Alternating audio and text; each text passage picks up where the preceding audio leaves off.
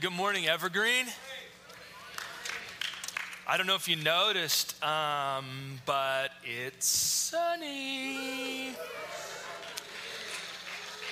It's a really hard day to be an atheist, I'll tell you.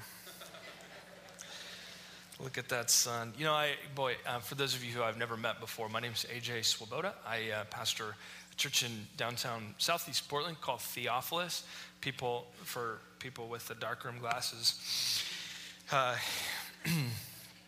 I, uh, by virtue of my relationship with Jared and Ann Roth, who have been huge supporters of uh, the ministry that God has sort of laid into my wife and my uh, lap, uh, we have a, just a wonderful relationship with this church.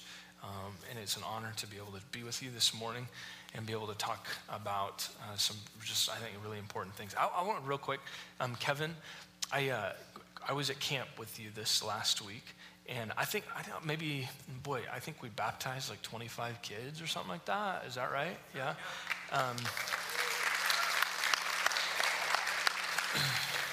and we had a, uh, we, I think I, a number of kids had really, really powerful experiences of uh, grace, really cool Holy Spirit stuff. But I wanted to just say to you and Emily in front of everybody publicly that you guys are some of the greatest pastors I've ever worked with. You're phenomenal people. And I think uh, actually Russ, Russ uh, Green, who's sitting up here in the front row, I actually got to share uh, the same room with Russ for uh, one night. Well, sort of the same room we were adjoining. And Russ was the co director for the camp. And Russ, you did an unbelievable job as well. Thank you for all of your hard work to the students. And, yeah, yeah. It's a very interesting time for my, myself, my wife. Quinn is going to be having our first baby in about two weeks. We have uh, no idea if it's a boy or a girl. We're hoping it's one of the two. From the ultrasounds, we're pretty sure that it's human, although it does have a large head. This morning, I'm going to throw you in the midst of a part of the Bible that I'm going to guess is foreign to you. The book of Judges is a book that I, for 16, well, 14 years of, of really being a follower of Jesus, this is the first time in my life that I've really taken time to read and study and just kind of dwell in this book uh, called Judges. By, by the virtue of having the name Judges, it's not the, the book that evokes images of good, fluffy, um, a good, fluffy God. It, it evokes images really of, of some really hard stuff in the life of Israel. And this morning, I want to talk about what it means to be a person who actually lives out the spirit filled life. The book of Judges, I'm going to give you a little bit of history because I think it's important. If I'm going to throw you in the midst of this book, I need to give you a little bit of history that will help make sense of what you're about to read. The book of Judges follows the book of Joshua, which comes right after Genesis, Exodus, Leviticus, Numbers, and Deuteronomy, what, what we call the Torah. The book of Exodus tells the story of Israel being redeemed from the powers of Egypt. Moses, who is the, the head of Israel, if you will. God, Yahweh is the head, but uh, Moses is sort of the appointed human leader. He leads the people out of Egypt. But what's sad about the life of Moses is Moses never really had the opportunity to lead the people of Israel into the promised land. He got to lead them into the desert. And he dies as they stand looking over the river at the promised land. So I don't know what that would have been like as a leader for Moses, for Moses to have thought, wow, God, I've done all this work for you, but I guess, wow, this is fairly anticlimactic to not be able to lead the people in Israel. But actually, it's very climatic the end of his life in Deuteronomy 34 as the people of Israel are standing on the Jordan River about to enter into the promised land after 40 years in the desert. Moses dies. And it says that Moses was so loved by God that God is actually the one who buries him.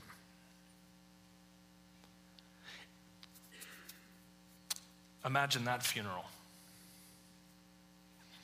Imagine getting a eulogy by Yahweh. Moses dies, and this young leader steps up by the name of Joshua. Joshua has big shoes to fill. I would imagine I've pastored in a number of places, I've had to fill people's shoes. I would imagine that filling Moses' shoes would have been a task. The people are excited to enter the promised land. They follow Joshua as they cross the river and they enter into the promised land. And Joshua is now their leader. And they are entered into this land that God had promised them for generations. When they enter into the promised land, actually, it says that they cross the river into this city called Gilgal. Sounds like it's from Lord of the Rings, doesn't it? You think the guy who wrote Lord of the Rings, J.R.R. Tolkien, you're like, did he just plagiarize every name in the Bible? He basically did. This city, Gilgal, is a very important city for Israel because when they cross the river, Joshua tells them, I want you to take some stones and I want you to lay them across the river and across the bank of the river as a memorial to the fact that God has brought you out of Egypt and into the promised land. So in this city called Gilgal, they have these rocks where there's a memorial stone to, to Yahweh, God, like redeeming Israel from this absolutely horrible period of slavery in their life. The book of Joshua ends and Joshua dies. And we enter into this season called the book of Judges or the period of the Judges. And what's interesting about the book of Judges is really, frankly, uh, well, about how repetitive it is. The whole book of Judges is about the people of Israel having been entered into the promised land, but now not just entering the promised land, they have to learn to keep the promised land. I, I, the same thing I think about marriage. It, it, it's so easy to stand in front of 200, 300 people, in front of all your friends, and say the phrase, I do. But then you realize that you have to do something called dishes. Laundry it changes. It's easy to enter, it's a different thing to keep it. Israel goes from this period of time of having entered. That, the question isn't have they entered the promised land, the question is now can they keep the promised land? And the book of Judges is frankly about how they, they can't do it. The whole story of the book of Judges is this cycle over and over and over again. Israel sins, God gets really ticked, they pray, God sends a deliverer slash judge, and they go to a season of peace again. And it starts all over. Israel sins, God sends a leader, and they go back to peace over and over and over. And, and really, ultimately, the lesson is this I heard this once said, and I think it's so profound that it wasn't a problem for God to take Israel out of Egypt because, well, that's not hard for God to do. What's really hard is keeping Egypt out of Israel. God can redeem Israel from oppression, but for some weird, odd reason, Israel loves to put themselves back into oppression. That they may be free. You can take Israel out of Egypt, but you can't take Egypt out of Israel.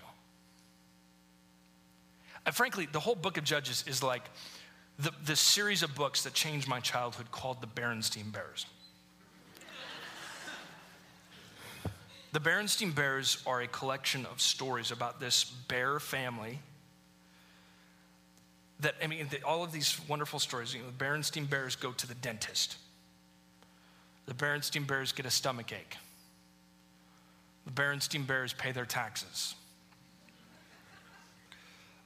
every single one of these books, at its core, is the same story.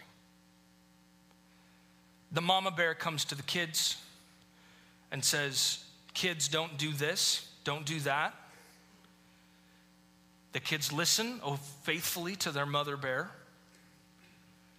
And then in every single story, the papa bear does what the mama bear says not to do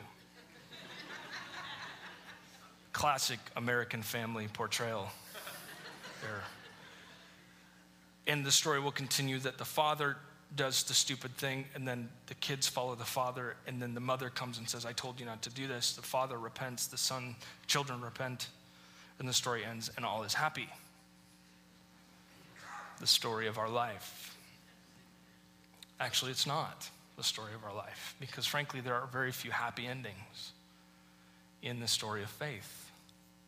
There are happy endings in that we know how the story ends, but frankly, the reality is our life is very much a cycle like that. A cycle of peace, a cycle of disruption, a cycle on and on and on. But the same story sort of plays itself over, over and over and over and over and over again. The book of Judges is about that story. It's about the people living this cycle of depravity and beauty and righteousness and unrighteousness over and over and over again. And it has some profound things to say about you and I as people. In the midst of this cycle, God sends a person by the name of a judge or a deliverer. And these people are people who God sends for a particular period of time to save Israel out of their stupidity, really. And I want to read one of these stories about one of these judges, one of these, these deliverers by the name of Ehud. Judges chapter 3, verse 12. Once again, the Israelites, they did evil in the eyes of the Lord. And, and by the way, if you ever were bold enough to read the book of Judges for a period of time, you would notice that that phrase, once again, the Israelites did evil in the eyes of the Lord. I've underlined that phrase in my Bible because that phrase is repeated like 18 or 19 times in the whole book. So if you're reading this 3,000 years ago and you read this, you'd be like, wow, like either this person who read this is incredibly repetitive or they have a point. And because I would believe that this book is inspired, I would say it's intended. And the reason is every single cycle of a new deliverer, a new judge, starts with the people doing evil in the eyes of the Lord. So they do something really stupid. And because they did this evil, the Lord gave Eglon, king of Moab, power over Israel. It evokes this image, by the way, it evokes this image, doesn't it, of Israel almost being back in Egypt. They are now under another power again. They're no longer uh, under Yahweh, they're under this, this other power. And this is, this is one of those things about the Old Testament that makes me stay up at night. Is that God is so interestingly willing in the midst of Israel's life to allow somebody to come in and destroy them. And I, am going to tell you why I don't like that. I don't like that because it doesn't really fit into my lovey dovey bro Jesus of this Jesus who just like thinks everything that I do is incredible it doesn't fit into that. And actually, it portrays a picture of God who is willing to let his people be destroyed so they'll return to faithfulness. And I don't know about you, but that scares me. Like a lot. Because I don't like the fact that God is comfortable with me hitting rock bottom so that I can learn what I need to learn. I would really like the bro, happy go lucky Jesus. And sometimes that is the Jesus that we have. But sometimes we have a, a God who allows us to be, well, ah, destroyed so that we can learn faithfulness all over again.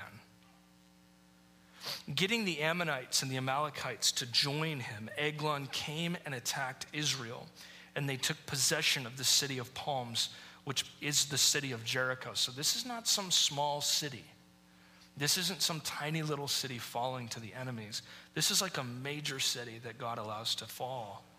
The Israelites were subject to Eglon, king of Moab, for 18 years. Again, the Israelites cried out to the Lord, and he gave them a deliverer, a judge by the name of Ehud, who was, catch this, high qualification for being a leader in God's kingdom, a left handed man.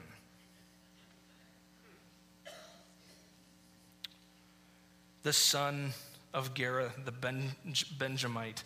I, I find we're going to see that Ehud is actually going to be a hero in the story of Israel. And what you just saw was what we academics call a CV, a curriculum vitae, which is what have you taught, what have you done, what are your qualifications, where's your PhD from, all that sort of stuff. And we see right here the qualifications for being a judge, for being a deliverer are you can't write with your right hand.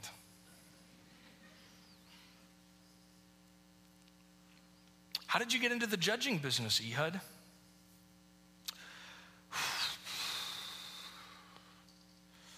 I'm left handed. Notice in this just very brief moment, I, I think this is intriguing, that the two qualifications for somebody to lead as a judge in this story are that the people pray and somebody is left handed.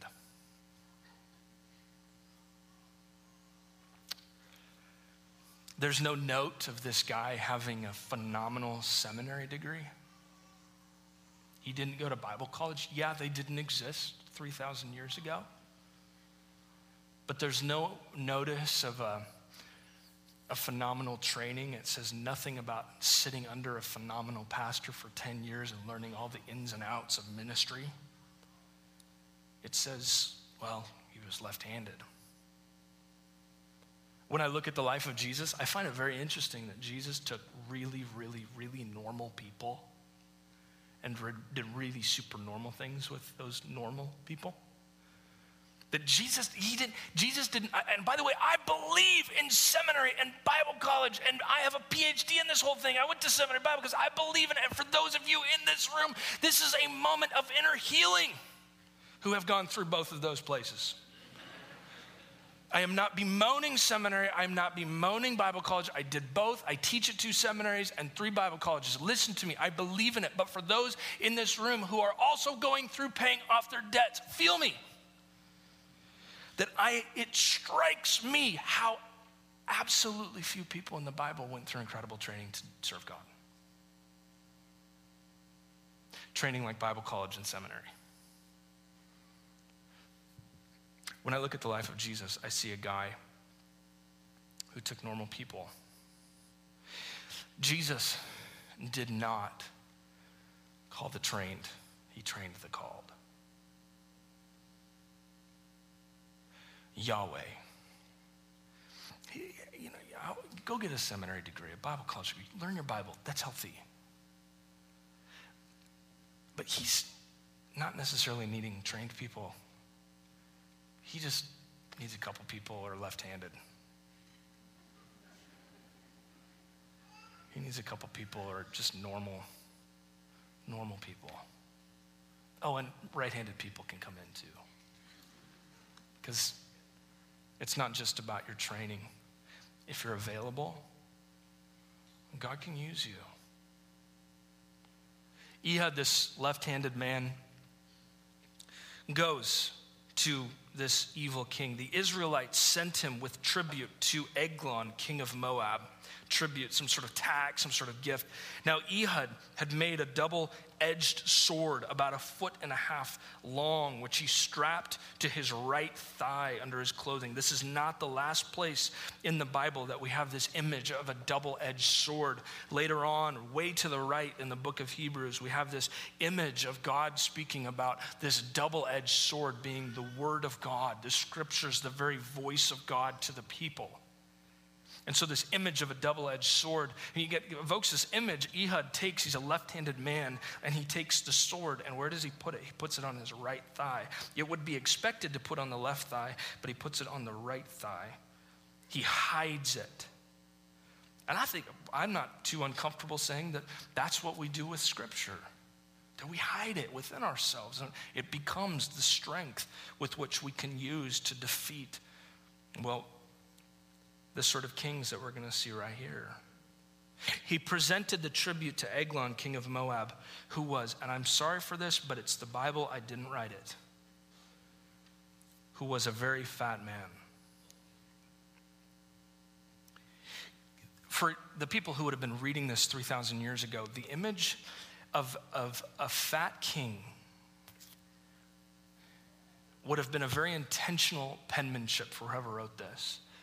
I mean, 3,000 years ago, it was uncommon for somebody to be pictured as overweight. And this, this image is one of somebody who is living in luxury, opulence, and they're living on the livelihood of other people. This man who is subjecting others so that he himself can live in luxury. So, whoever's writing this, when they penned that in there, they didn't have to write that he was fat. You kind of wonder, don't you? Like, okay, people who wrote the Bible, just be a little nicer to the characters you're predicting, speaking of. But in this very case, I think that that's very intentional because it's evoking this image of some guy who's sort of living on everybody else's livelihood. Verse 18 After Ehud had presented this tribute, he sent on their way the men who had carried it. And listen to this this is, this is the breaking point of this story. At the idols near Gilgal, he himself turned back and said, I have a secret message for you, O king. Where did this, where, where were the idols? Gilgal. And what happened at Gilgal? Remember, this was the place where Joshua had instructed the people to put rocks on the side of the river, in the river, to remember the memorial of God, Yahweh, bringing them into freedom. This place of God, this is all yours. This is everything, God, we believe you're supposed to do through us. We give you memorial. We believe in you. We give, we give you all the glory, all the honor. And as Ehud walks by, what does he see? He sees idols to other gods in the very place where they were to remember God. And it says he turns around himself. He has this moment of, I would imagine, complete and utter anger. He goes back. The king said, Quiet. All of his attendants left him. Ehud then approached him while he was sitting alone in the upper room of his summer palace and said, I have a message from God for you. And as the king rose in respect from his seat, Ehud reached with his left hand, drew the sword from his right thigh, and plunged it into the king's belly. And I'm sorry for the rest of this because some of you are thinking about lunch. Verse 22. Even the handle sank in after the blade, which came out his back. Ehud did not pull the sword out, and the fat closed in over it. You can't cover this in Sunday school. Make a macaroni thing out of that.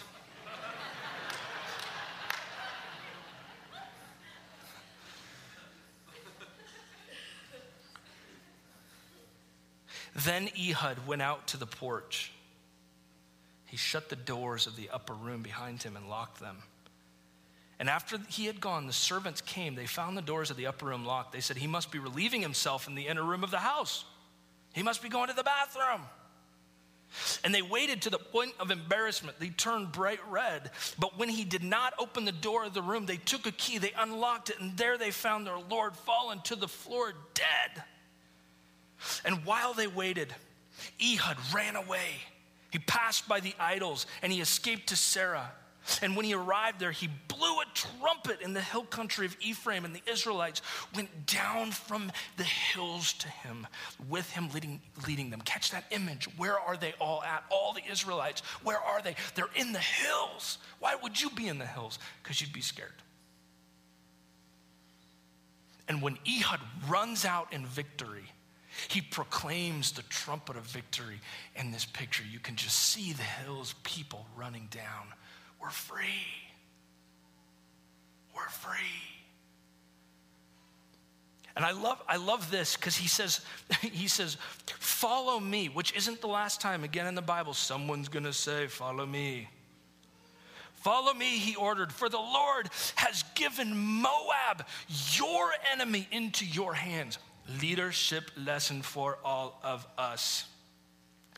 Listen to how he is the one who does the battle, but he says to the people, It is your victory. He doesn't individualize it, he doesn't personalize it, he doesn't say, Hey, look at the cool stuff I've done. He says, The king has been killed, and he's given him into your hands. If you're a leader in the body of Christ, you live under the freedom of Christ and you celebrate that. But it's not just your victory, it's our victory. When I baptize 25 kids who give their life to Jesus, I do not say that I baptize 25 kids so that I can put on my wall this thing next to where I hang the heads of the deer that I have killed. Look at my trophies! I don't do that. When I proclaim to you that 25 high school kids gave their life to Jesus, dude, that is your victory. That is God's victory. We proclaim before Him. No preacher, no speaker, no worship team, no, no, no, no, none of that stuff. It is all of our victory. And He says, He Himself has given Moab into your hands. You're free, you're free. And they followed him down and taking possession of the fjords of the Jordan that led to Moab, they allowed no one to cross over. At that time, they struck down about 10,000 Moabites, which is like a lot to strike down. All vigorous and strong, not a man escaped. That day, Moab was made subject to Israel, and the land had peace for 18 years, 80 years. Here's what's incredible about this story we have juxtaposed two characters we have Eglon and we have Ehud. Eglon represents the evil king, the one who ushers in the evil regime. And over here we have Ehud, the, the guy who brings in peace, God's regime. We have these two characters Eglon, the evil, and Ehud, the peaceful. And when you look at this story, this is what strikes me is that either peace or evil, hear me, either peace or evil are ushered in by a person.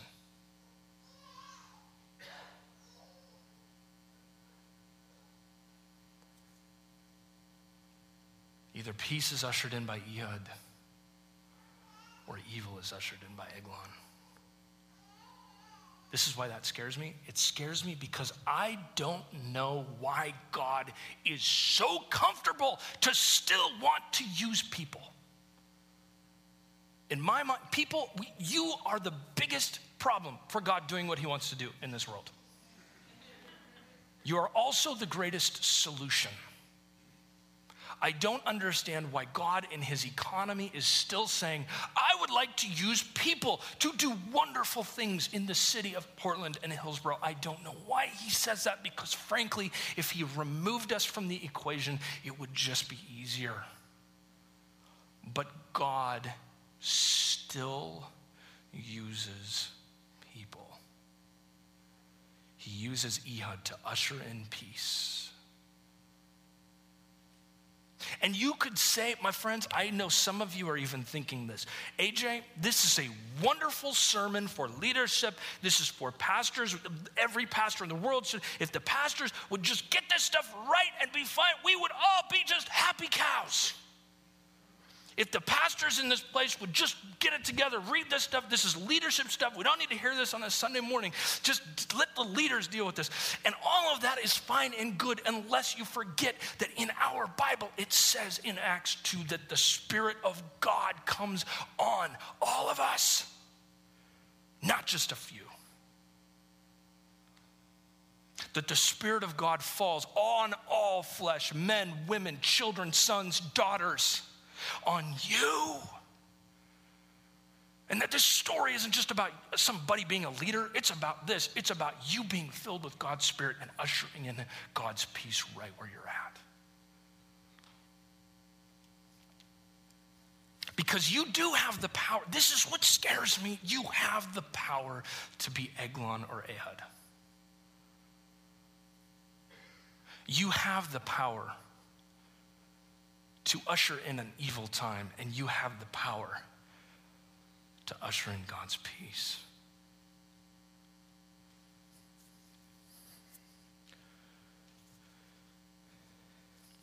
I want to talk about how we can be Ehuds. People who do usher in peace into our marriage. People who usher in peace at work. Who usher in peace in the classroom in our neighborhood. people who usher in God's beauty into dark, dark places. Whenever I think about this story, I think of a guy, one of my favorite people in all of church history. His name was Martin Luther. Martin Luther in the 16th century was a man who saw the church, the church he was a part of, as being very corrupt. Biographers talk about how everything really started to change for him when he started to see priests in his own geographical area from his church sleeping with prostitutes after church services. And when he saw the people in his church doing such horrible things, he, he sort of had a moment where he goes, This just isn't right. And he was really angry because he saw the church using and abusing money and doing horrible things with the, the finances that people gave. And Martin Luther started what we call the Protestant Reformation, which is this major change and shift in the, in the, in, in the history of Christianity. What I love about Martin Luther is that he was willing to see and do something about something that he saw was wrong. And he acted. He did something where nobody else would act. You and I are called to be, in the same way that Ehud was, people who usher in new seasons of grace and new seasons of peace. If you're a note taker, I want to offer you three very important ideas from this text about how to be people that usher in a new season. If you're a note taker, I want you to write this down. A judge never outsources personal responsibility. I'll say that again. A judge never outsources personal responsibility. This moment when he walks by these idols at Gilgal, where it was to be a place for God, he has this, I would imagine, moment where he just rises up in anger and he goes, This is wrong. And then he turns around to go and do something about it. The problem is, is we, we as Christians, we really don't do this very well. I mean, I don't know about you, but there, we have the tendency to want to, um, even about church, I don't know why we keep coming back to church, but we do, we do this thing. I've done it too. You've done it. We're all sinners. I'm, I'm pretty sure my Bible said all the sinners fall short of the grace of God, and I know Greek, and I'm pretty sure that the word all means all. That we all do this thing where we go, wow, what, you know, man, if they'd really fix the church, things would be fine. Wow, if they really got the uh, children's department fixed up, man, if they just would do this, if they would just do that, man, if the church would, if they would just do this, here, here's my problem with that is the word they.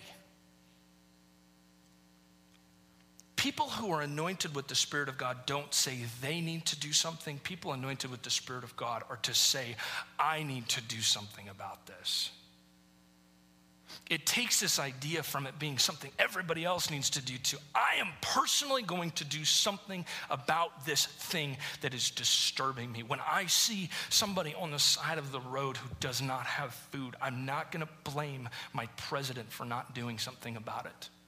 I am a Christian. I'm an anointed follower of God, and it is my duty to be a Christian. It's my job. When I see something wrong with the church, when I see something wrong with my friends or my family, I could blame everybody else for it. Or I can take responsibility. Most of the, this is, I don't know why, most of the people that are friends of mine who wear the dark rim glasses, have been raised with a very strong sense, and I don't want to offend you if you have dark rim glasses, but I probably will. But we have been ingrained with this weird sense of entitlement. All of the things we are owed in our life, oh, this, oh, that. And by the way, frankly, sorry, not just the people with the dark rim glasses, like all of us. Where we're owed this and we're owed that, and you know, to do this. And we do that on a spiritual level too. We're like, God, if, just, if you could put me in a perfect place where I can grow and have this pastor just like perfectly thing that does it, and I would grow and it would be fine. And my friends, that's ridiculous. Because in the story of Scripture, when you're living under the cross of Jesus, God doesn't owe you anything because He's already given you everything. When you live in the cross of Jesus, you have one debt to pay. My Bible says your one debt is love to others. You owe people. You're not entitled junk. When you live under the cross of Jesus, I'm sorry, it's a pretty good gig. You were going to hell and now you're going to heaven. Pretty good gig.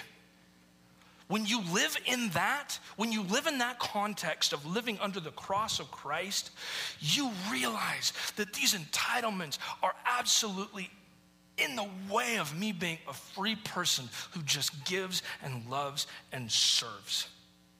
And when you live under that, you choose to take personal responsibility. You don't abdicate it, you don't outsource it to other people to do it you yourself choose to say, I have been saved by grace. I have one life to give away.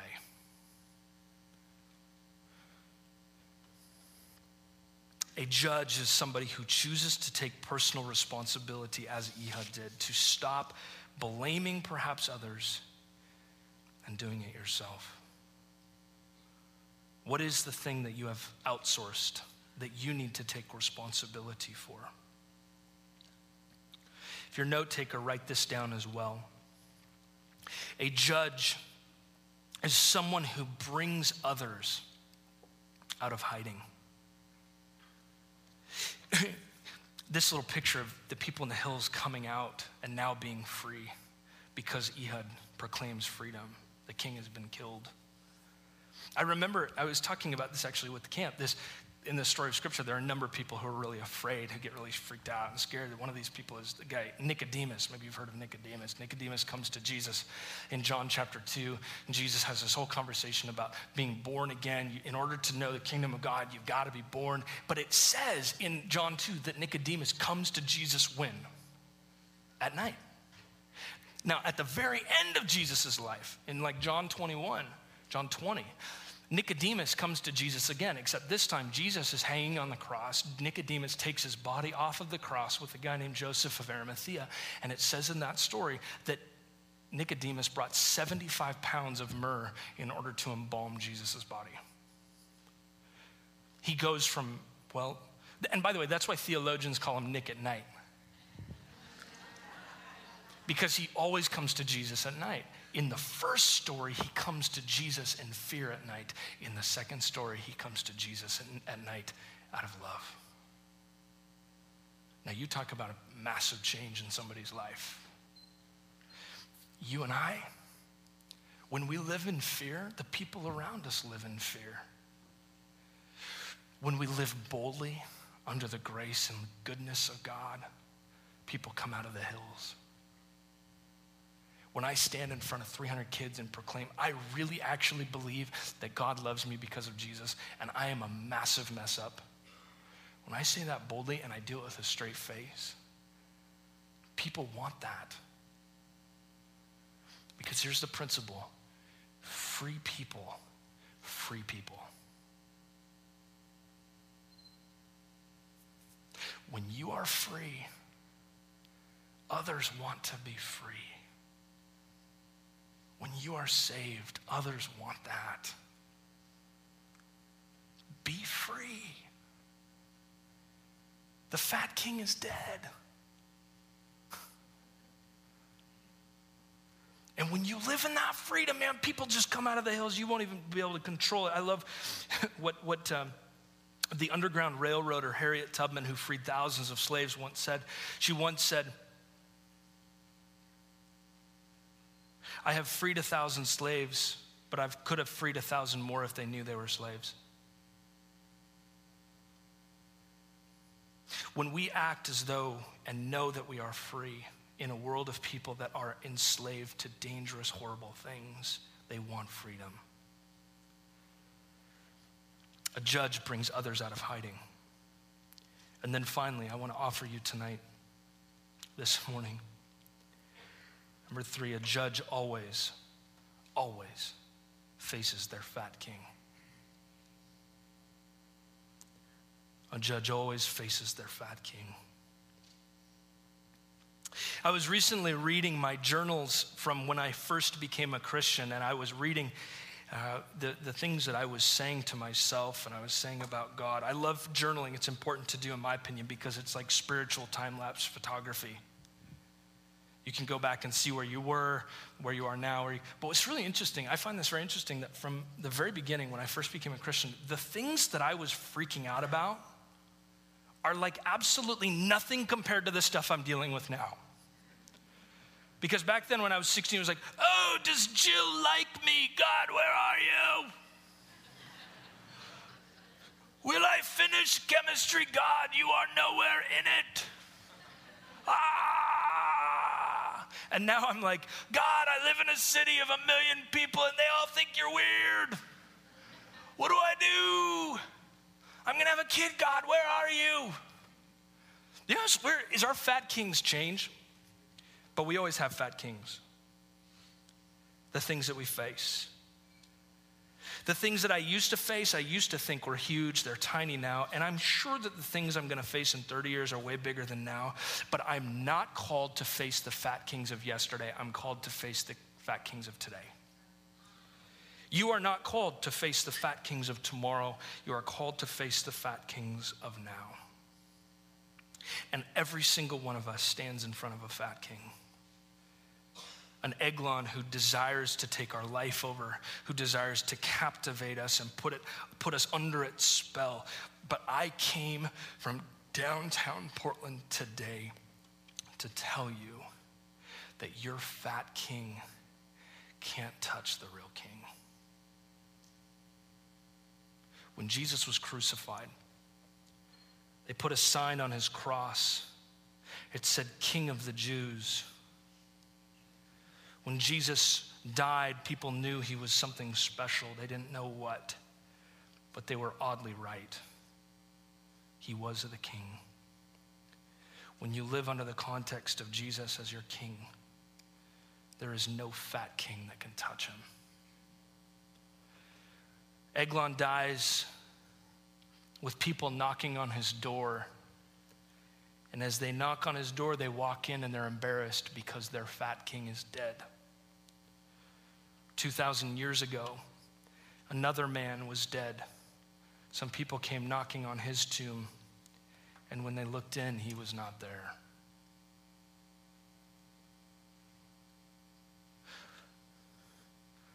That is the victory of Christ that we stand under. And in the face of false kings, in the face of fat kings, we have a broken servant God who is resurrected from the grave. Jesus won, every other king zero. Every year in Silverton, they do this thing called the Civil War reenactment. Have you ever been to it? They reenact a major battle between the North and the South. It's quite interesting because when you show up, there's all of these soldiers on the field, but it's kind of odd because behind you they have concession stands hot dogs and soda and beer. I'm not entirely sure if the concession stands are part of the historical Civil War. But I know this that every year you go, there's a major battle between the North and the South. And the North wins every year. It's funny because the soldiers who have to fight in this have kind of an odd job because what they do is obviously they don't use real guns, they don't use real bullets, they don't use real cannons. Otherwise, it wouldn't be a reenactment, it would just be it all over again. And so, what the soldiers have to do is they have to decide when they want to die in this reenactment. And so, every once in a while, you'll see one soldier like shoot one time, and then like five guys will fall. in five completely different spots. You go, that was an incredible shot. When you reenact the Civil War, the same story is told all over again. Every single year, the north wins, the north wins, the north wins. If you're a follower of Jesus, your life is a reenactment of the cross and the resurrection. And every time that battle plays itself out, and the false kings that you fight, and the false things that rule over our lives, every time you fight those things, the cross and resurrection win every time.